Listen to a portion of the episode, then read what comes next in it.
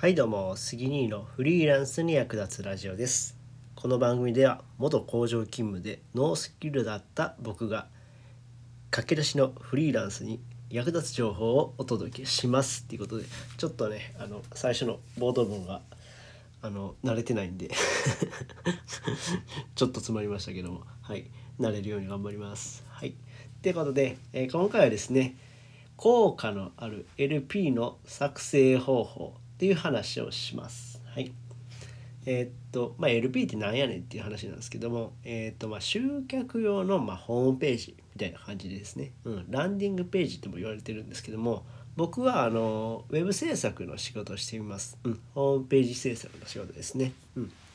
でまあまあもともとはあの工場勤務で全然ウェブ制作とは関係ない仕事をしていたんですけども3年前に独立してホームページ制作の仕事をしています。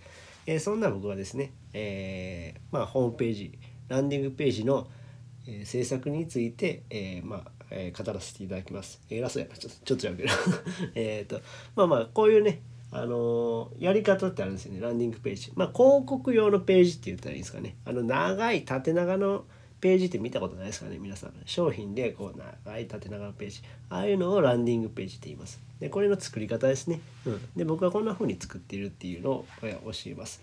えーまあ10個項目があります、うん、まずはこれこれかな、えーキャッチコピー、えーターゲットの悩み。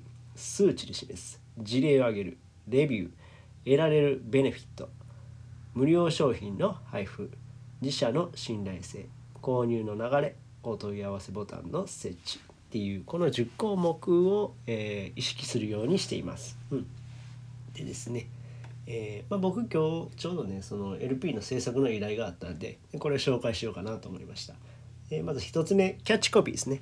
まあ、キャッチコピー、まあ、その担当その名の通りなんですけども、まあ、このキャッチコピーをまあ、お客さん見て刺さる文章があればここに食いつくわけですよね。うん、だからお客さんの何て言うかな、えーまあ、悩みであったりそのこういうふうになりたいっていう状況を映し出すのがこのキャッチコピーですね。でこのキャッチコピーでまずお客さんを引きつけます。はい、で2つ目がこのターゲットの悩みを書きます。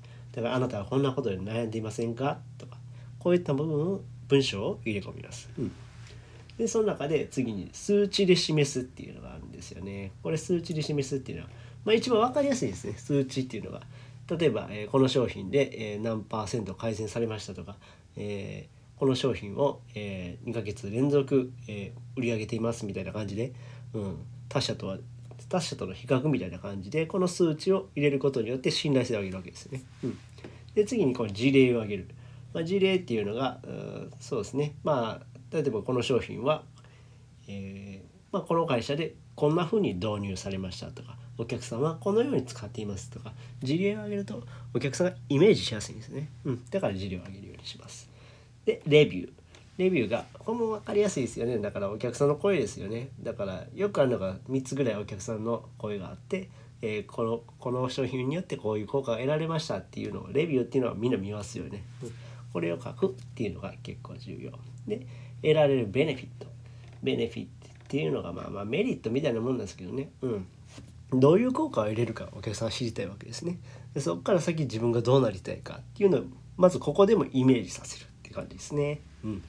で無料商品の配布をさせるっていうのがまあ無料ってみんな弱いじゃないですか。だからこの無料商品で引きつけるわけなんですね。うん。で無料商品からそこからバックエンドバックエンドバックエンドっていうのはまあ後ですね。その無料商品を購入した後その後気に入ってもらえたらバックエンドと言われるまあ後に控えてる商品。これが本命なわけですね。これを売らせるためっていうか、うん、買ってもらうために無料商品を配布します。で自社の信頼性。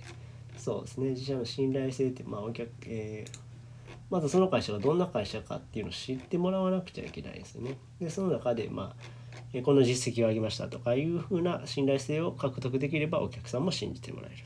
うん、であと信じてもらったら次購入の流ですね。どんなふうに購入したらいいのかいいのかっていうのを、ステップ1からステップ6までみたいな感じで、えー流れを書く、うん、購入の流れを書く。そして最後にお問い合わせボタンの設置ですね。ここから買えますよみたいなボタンを設置することによってお客さんは商品を購入する。でこれがまあランディングページの流れっていう感じですね。うん。そうそうそう。ね。こういう感じでランディングページは制作します。えー、まあねこれからねウェブ制作をする人にとってはあの、まあ、ちょっとしたヒントになると思うんでよかったら参考にしてくださいはいこのこの話が参考になったよって方はいいねボタンを押してもらえると嬉しいです。